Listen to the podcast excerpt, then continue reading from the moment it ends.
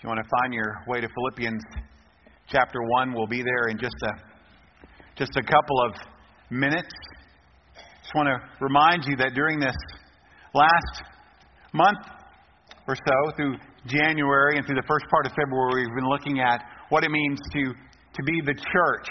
You know, we are the church. What church is, is all about. And we looked at being a gathered together people, gathered by God. Literally, you know, if you look at the church around the world from every corner of the earth, we're unified people, unified, brought together because of His Spirit in us. We're devoted people because we're devoted to the teachings of Christ and the things of Christ. We looked last week at, at being a generous people, how the gospel drives us to be generous with everything that we have and everything that we are. And we come to a close of this series this morning and we look at the truth that we are a, a focused people.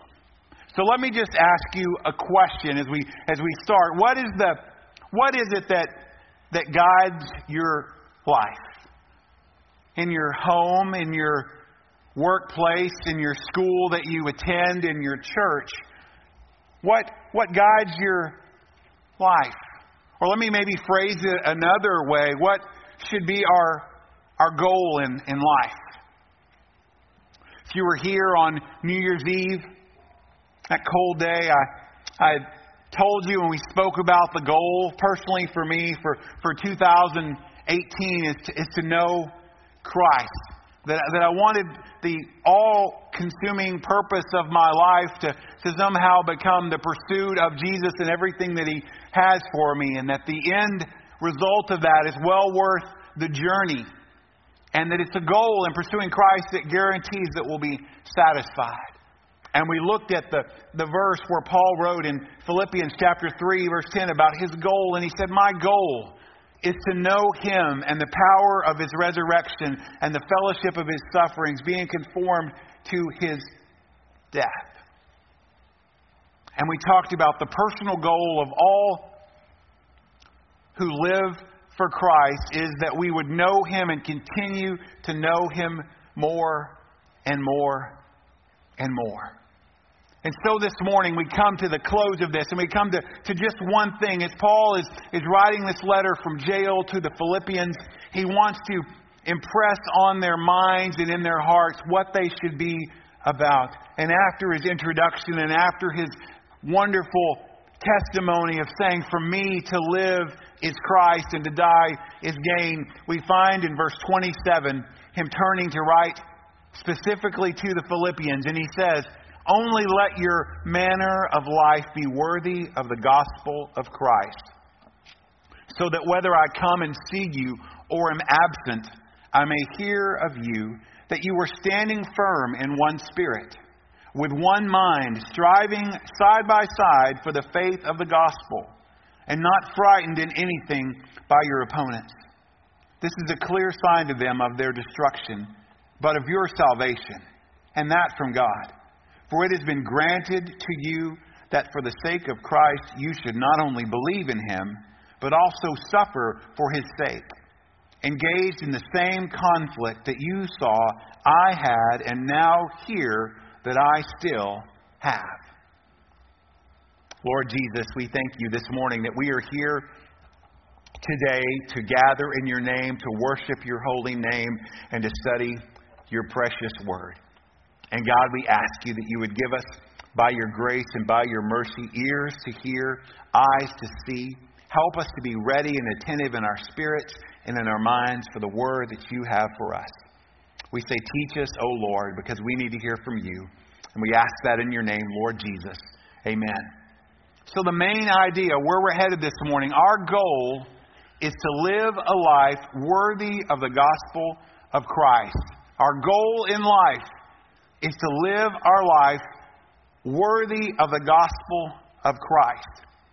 Now, when you think about that phrase, a life worthy of the gospel of Christ, it should, should bear a lot of weight on your shoulders. You think, what does that look like? And how the world could I ever begin to, to come under that and look even just a little bit like that?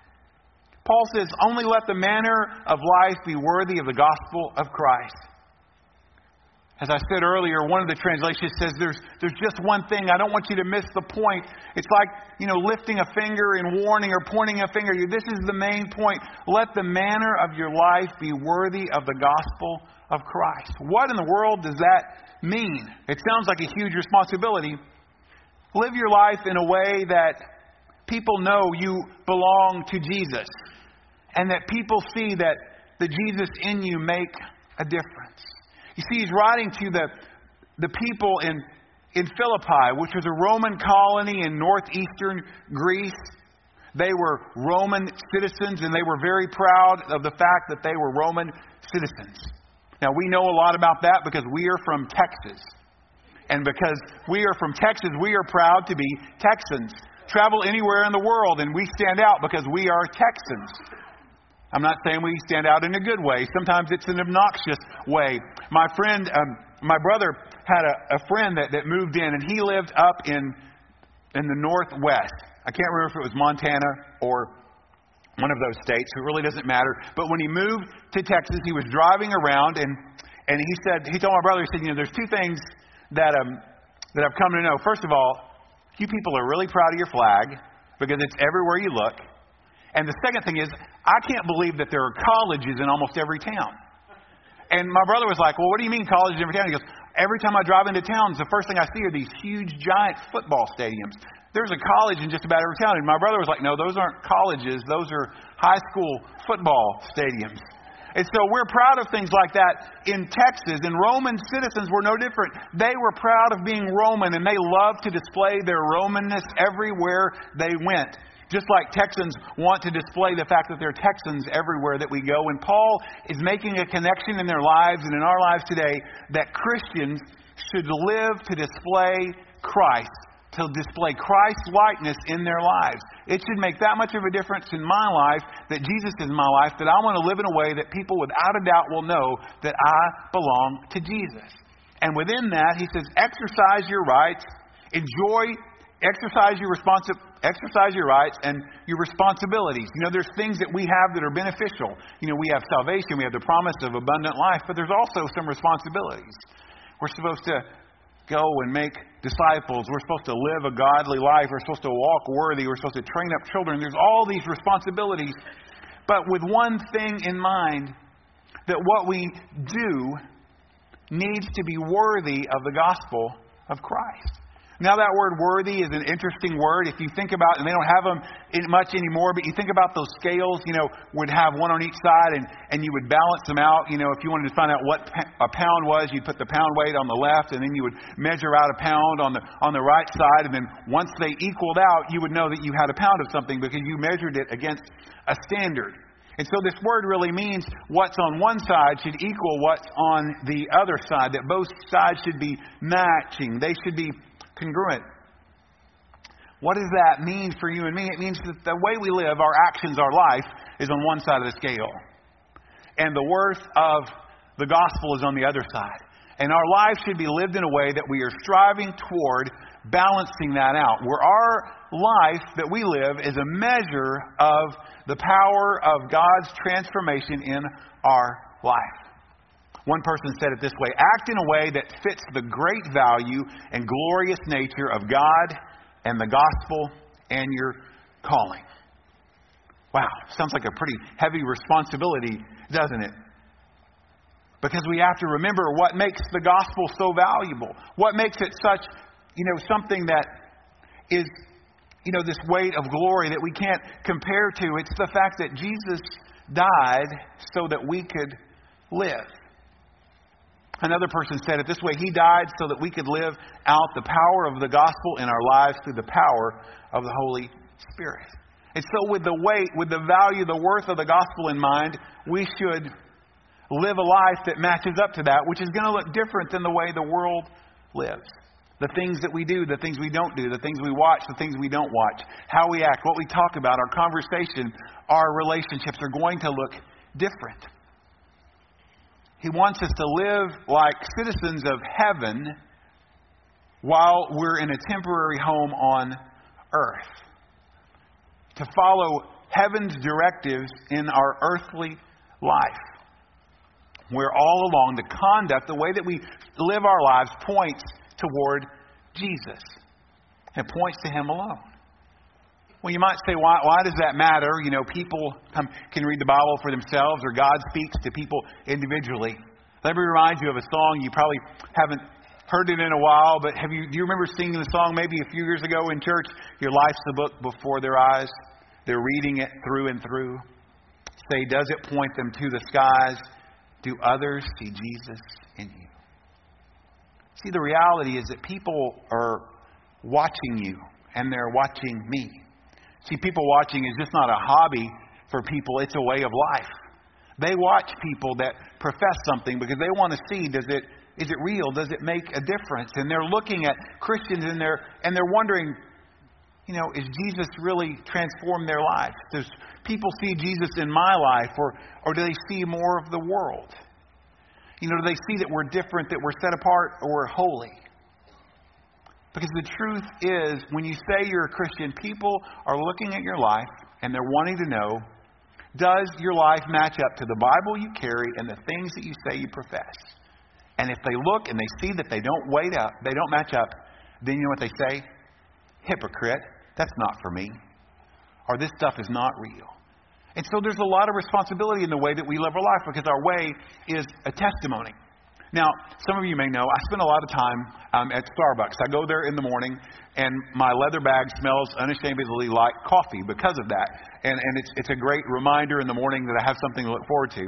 But you know what? I sit there and I have my Bible open, I'm taking notes, and I'm studying, I talk to people, and that open Bible that I have, you know, is, is just a clue to, to who I am. And I, I can't tell you how many, you know, people walk up and they're like, well, what are you studying? And that's a good, that's a really good clue that they, they probably have at least heard of the Bible or that they're a Christian. Or the other question, which you know you can't know, they'll say, "So are you a pastor or something?" Or and um, and so it's a good way to start conversations. But just because I have an open Bible really doesn't say anything about my life. And in fact, it's kind of like having one of those Jesus bumper stickers on your on your card. It just calls you out. It says, "Well, maybe there's something different." But what matters, what the truth is of the situation, is how I, I conduct myself and, and how I, I speak. Because just having an open Bible really doesn't mean anything, but the conversation that I have, the things that I do, and how I act over time will tell whether or not my faith is real. So, a good question for me to ask myself is you know, does my conduct, how I live my life, point to Jesus and demonstrate the value of the gospel? And if it doesn't, you know, why not? And so, living a life worthy of the gospel. So, Paul makes this statement live a life worthy of the gospel, and then he follows it up with some encouraging words to show them how to do it. He says you got to stick to it. You got to work together. Keep your focus. Don't be afraid. Embrace the privilege of suffering. So first of all, let's look at this. Stick to it. Now it doesn't say stick to it in your version. It probably doesn't say it in mine either. But we understand that the Christian life is about endurance. It's about sticking to it. It's about not quitting. It's about refusing to give up. We know the Christian life is filled with joy and it's filled with excitement. But we know it's not immunity from difficulty. Jesus himself said, In this world you will have trouble. And one wise person said this life, life would be easy if it wasn't for life itself. Because you know what? The realities of life are we get tired. We get beat up a little bit. We get frustrated. And if we're not careful, we begin to let our guard down a little bit. We begin to, to back up a little bit from what we believe. We begin to compromise. And then we begin to give up ground. And so living out our Christian life is not easy, but it is rewarding. And it does take some work. And so Paul says to the Philippians, so that whether I come and see you or I am absent, I may hear that you are standing firm in one spirit. It's kind of like back to your school days, you know, where whether the teacher was in the room or not, you know, they would say, you know, whether I'm in here or not, I want you to behave like you know how to behave. Paul's writing this from prison. There may be a possibility he could visit the Philippians. There's probably not a possibility, but he's saying, whether I'm there watching you and you're on your best behavior, or whether I'm far away writing you a letter and you may let your guard down a little bit, you need to live your life in a way that you're standing firm. You're holding your ground. You're sticking to your faith, you're sticking to your duty, you're persevering, you're remaining steadfast in what you're going to do, and that you refuse, refuse, refuse to give up ground in the battle. That you stand firm. Not in our own power, because we're all pushovers. If we try to stand on our own, it's not going to be long before the world just knocks us down, the devil knocks us upside the head, or we fall on our own. But rather stand firm in the Lord's power by His Spirit. It's all through the New Testament. Stand firm, stand firm, stand firm in your faith, stand firm in the truth of God's grace, stand firm in the Lord and in His mighty power. So we don't let our feet step back and compromise. We don't try to slide out of the way to retreat in fear. And we don't run away in defeat, but we remember what Psalm 121, verse 3 says He will not let your foot be moved. He who keeps you will not slumber. And so, if you are in Christ, Christ is in you, and you can stick to it. You can hold your ground. But Paul goes on and he says, I want you to do that, but I don't want you to do that by yourself because we need to stick it out together. He goes on in that sentence, standing firm in one spirit with one mind, striving side by side. That each and every person must stand, but they don't stand alone. Think about linemen on a football team. You know, there's the center, there's the guards, and there's the tackles. Each one is important. Each one has a responsibility depending on the play. Each one has a man that their job is to block. And they either have to push them so far out of the way that the running back can run past, or they have to keep them away from the quarterback until the quarterback throws the football. Each one has a job, each one has a responsibility, but what's the goal to score a touchdown, right? To move the ball progressively down the field and to get to the end zone. And to do that, they have to learn to work together. So, the second thing I want you to see is that we have to work together. You see, those football linemen are working to progressively move the team forward down the field until the point that they score a touchdown. And God's people work together side by side progressively to do the work of the Lord, to advance the gospel, to build help God, to work with God to build his kingdom on earth until he returns. And so we strive side by side. It's not a bunch of single people standing out there, standing all alone, but it's people working side by side, locked arms, locked hearts together. That word for striving is the same word we get athlete from. And they add a, a prefix on there that means together. It's S U N, it's soon.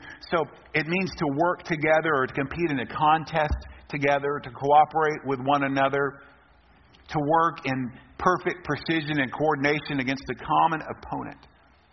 It's a beautiful picture of independent parts coming together to achieve a task. And what draws them together, we looked at it several weeks ago, it's the Holy Spirit. It's God's Spirit in us that unites us and tunes our heart to His heart and gives us a common position and a common purpose continue on with the football references, you may you may have, you may recognize the name Herm Edwards. He was coach of the Cincinnati Bengals, does some television work, and, and he said famously to his players, The players that are on my team will play for the name on the side of the helmet and not the name on the back of their jersey.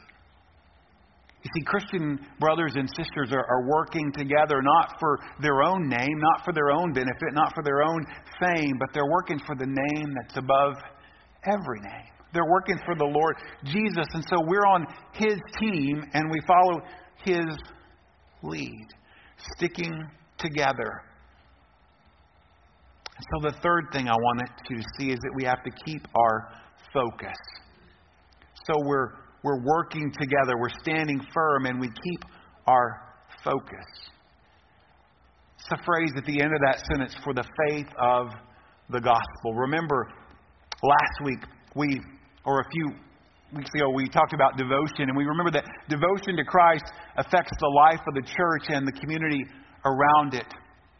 And so, the reason, the devotion that we have, the motivation, the focus is this good news that God proclaims Jesus' death, burial, and resurrection that brings freedom from the power of sin and brings salvation to all who believe. Now, when you see the phrase the faith in the New Testament, it sets it apart from just faith. Because when they add the, THE adds a definite article, it's talking about the teachings about Jesus, the teachings about salvation, Old Testament, New Testament, and the apostles. And so when it talks about contending for the faith, it's standing up for what has been passed along from generation to generation, from faithful man to faithful man, all down the years. And it's the, the faith that comes from the truth of the good news about Jesus. It's the faithful teaching of the life of Jesus and his teachings. It's really the story of his death, his burial, and his resurrection, and how God uses that in the plan of redemption to take something that was broken long ago and to put it back together, to make all things new. It's the very heart of the Christian life, and it's something that you never graduate from. It's never something that you grow out of. It's something that you never move beyond. It's something that you never say you don't need. That we cling daily, moment by moment, to the truth of the gospel that God is, has transformed us and is transforming us more and more to look like Jesus. And so the focus of our life is on this truth, that we, we learn it and we live it out. Personally, I have to do that. I have to continue to remember that and to live it out. And I have to be responsible to faithfully teach it and to faithfully share it with the people around me. For, for our church, it means that we, we study this truth, this faith in discipleship, and we share that faith in evangelism. Let me just share with you a quote from a man named Mark Ashton, and I, have inserted our church name to personalize it a little bit. And it says, Focus at Cross Timber will mean ignoring many of the things that the world expects us to do things that earn honor in the world's eyes, in order to channel our resources in the often less glamorous tasks God calls us to do. You see, this is our focus in this serious struggle of life. We work to advance the gospel side by side, working, contending, laboring together. It's not an option. It's my call, it's your call, it's our call, it's our mission.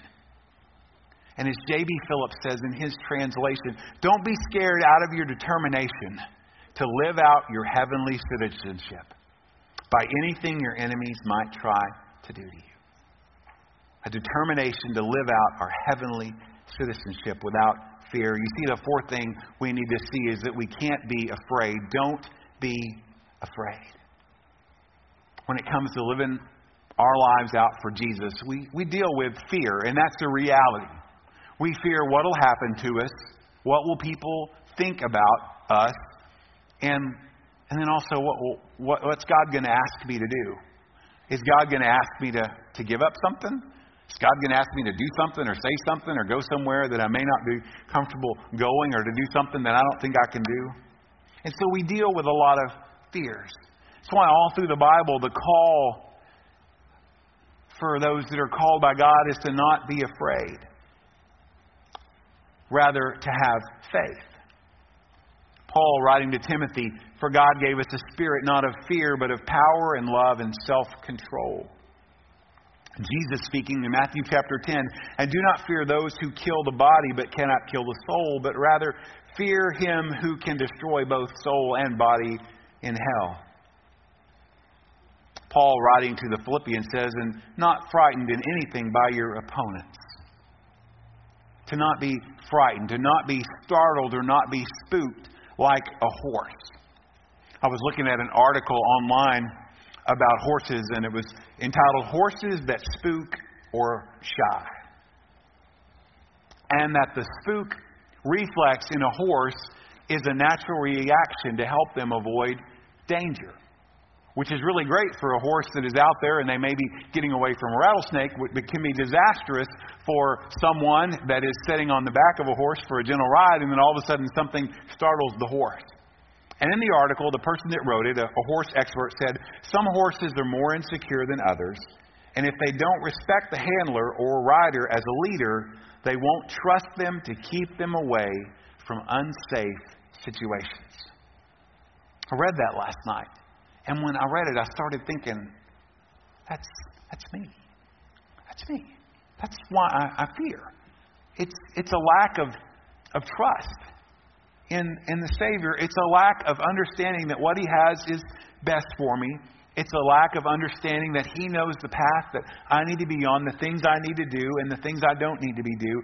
And it's His job to protect me.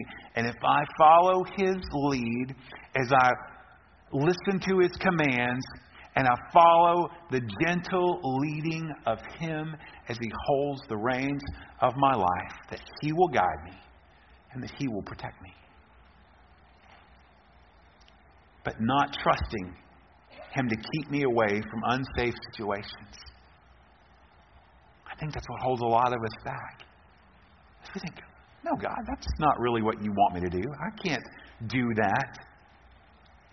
And so, coming out of that, I just wrote down in my, in my journal, you know, the prayer of Mark chapter 9, you know, Lord, I believe, help my unbelief. And that as my faith in Jesus grows, that fear will be further pushed away from me. Because when we believe, when we trust that, that in Christ we have everything we need, He is sufficient, then what we'll do is we'll stick to it, we'll work together, and we'll keep our focus, and we'll operate without fear. Now, this fear has an, this standing not in fear has an amazing testimony to it. He says in the text, it's a clear sign to them of their destruction, but of your salvation. So, how we respond when we face opposition matters. It's a testimony. It's like a, a giant sign with big letters for everybody to see that when a Christian stands firm and Christians stand together for Jesus in his name in the face of hate, in the face of opposition, or the face of conflicts, you know what happens? It, it speaks a message.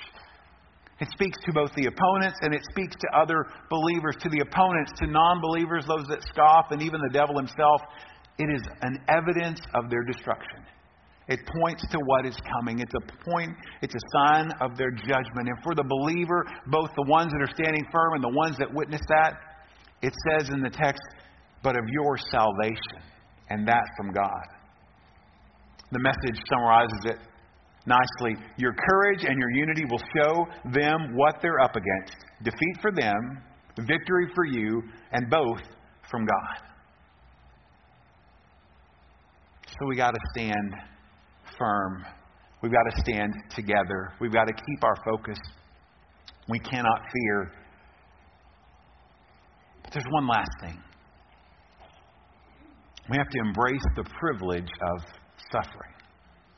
Now, many of you were here a few weeks ago to hear um, my dear brother Leonard Jones talk about the truth that he was comforted by the Lord to be a comfort to others. And in the midst of a situation that is not of his choosing, a physical ailment that has relegated him to a, a wheelchair, that he's still finding his purpose and his, his meaning in life. And he's not being discouraged in that, but he's looking at it as God using him to be able to minister in a different way. It's suffering. And when I say that word, you know, I know probably a lot of you are just kind of backpedaling saying, wait a minute, suffering. Because it's not a word we, we like to hear. It's not a word we even like to think about because it's, it's undesirable. Some people think it's punishment. Well, here only suffering because God's punishing you, but we, but that's not always the case. But we do know it's not fun. we don't like to endure it, and given the choice, we just want it to end. When will it end? And we look many times for a way out of it more than the way through it that God wants to show us. And even though it's not pleasurable, it doesn't feel good, it is profitable, it is for our benefit. And so, what we need to know about this is the first thing is that faith and suffering are both gifts from God. Don't take my word for it. Read the verse 29. For it has been granted, given to you, that for the sake of Christ you should not only believe in him, but also suffer for his sake. And so, in this verse and through Scripture, you find that there is an unbreakable bond between faith and suffering, that they are united. In this world, you will have trouble, but take heart, I have overcome the world. And he says, for his sake, engage in the same conflict that you saw I had and now hear that I still have. so a Christian that suffers for the sake of Christ gains a close fellowship with Him, further identifies with Him. It's a, it's a gift. Belief and suffering both are, are gifts. And it works in us to strengthen our, our faith. Paul said, you know, that this outer man is wasting away, but the inner man is being built up day by day. And again, I read the verse that I read earlier, Philippians 3 10, 11. His goal, my goal, is to know him and the power of his resurrection. But he doesn't stop there. And the fellowship of his sufferings, being conformed, molded, made, pressed into the image that he is formed in through his death, assuming that I will somehow reach the resurrection from the dead. See, we will suffer. We'll suffer in different ways. We'll suffer emotional pain. We'll suffer physical pain. We'll suffer ridicule. We'll suffer persecution. We'll suffer not knowing all the answers that we think we should know.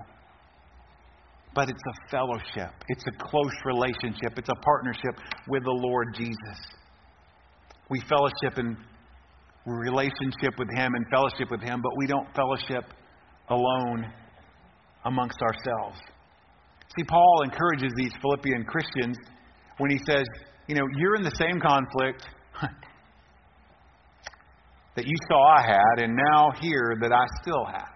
Remember, Paul's not writing this from a retirement home. Paul's writing this from prison, a Roman prison.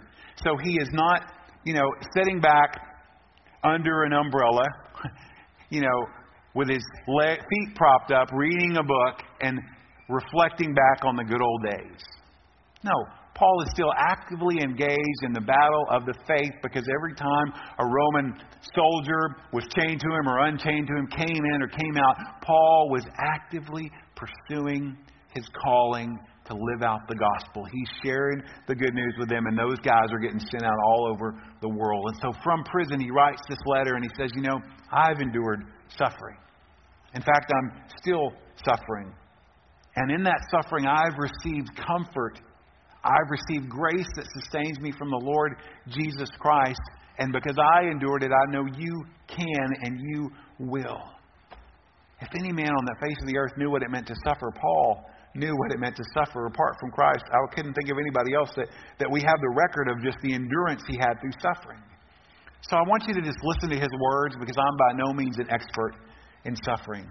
Just a few verses and we're about done. 2 Corinthians 1 5, he says, For as we share abundantly in Christ's sufferings, so through Christ we share abundantly in comfort too. To the Romans, not only that, but we rejoice in our sufferings, knowing that suffering produces endurance, and endurance produces character, and character produces hope. 2 Corinthians chapter 4 verse 17 for this light momentary affliction is preparing for us an eternal weight of glory beyond all comparison. And so suffering is as much a part of the Christ, of the Christian life as our faith enduring it is, is, is part of what it means to, when we stand firm, we're enduring suffering. When we stand side by side, we're enduring suffering. When we don't give up, we're not afraid, we're enduring suffering. And as Eugene Peterson says in the message, the suffering is as much a gift as the trusting. So let's wrap this up. I said in the beginning, our goal is to live a life worthy of the gospel of Christ. How do we do that? Those five things. We stick to it. We cling to Jesus. We stand firm in His mighty power and not our own. We work together, side by side, fighting the fight like one man. We keep our focus. We hold to the timeless truth of the gospel that's not just information that we need to know, but it's internal transformation in our lives. We're not afraid. Psalm 118 The Lord is on my side. I will not fear. Because what can man do to me? And then we embrace the privilege of suffering that I may know him, the power of his resurrection, and may share his sufferings, becoming like him in his death. Let me close with a poem and then we'll pray. You're writing a gospel, a chapter each day, by the deeds that you do, by the words that you say. Men read what you write, whether faithful or true. So, what is the gospel according to you? May we pray. Lord Jesus, we thank you for your goodness and your mercy and your love. We thank you that your grace abounds to us. We thank you that though we are needy, you are worthy. And God, we thank you that while you call us to live a life worthy of the gospel, you never intend us to try to do that on our own. That it's only through the indwelling power of the Holy Spirit that we can do these things. And so, Lord, we thank you for your presence in our lives. We thank you for salvation. And we thank you this morning. If someone is hearing these words and they're beginning to think, God, I could never do this. God, I don't even understand it.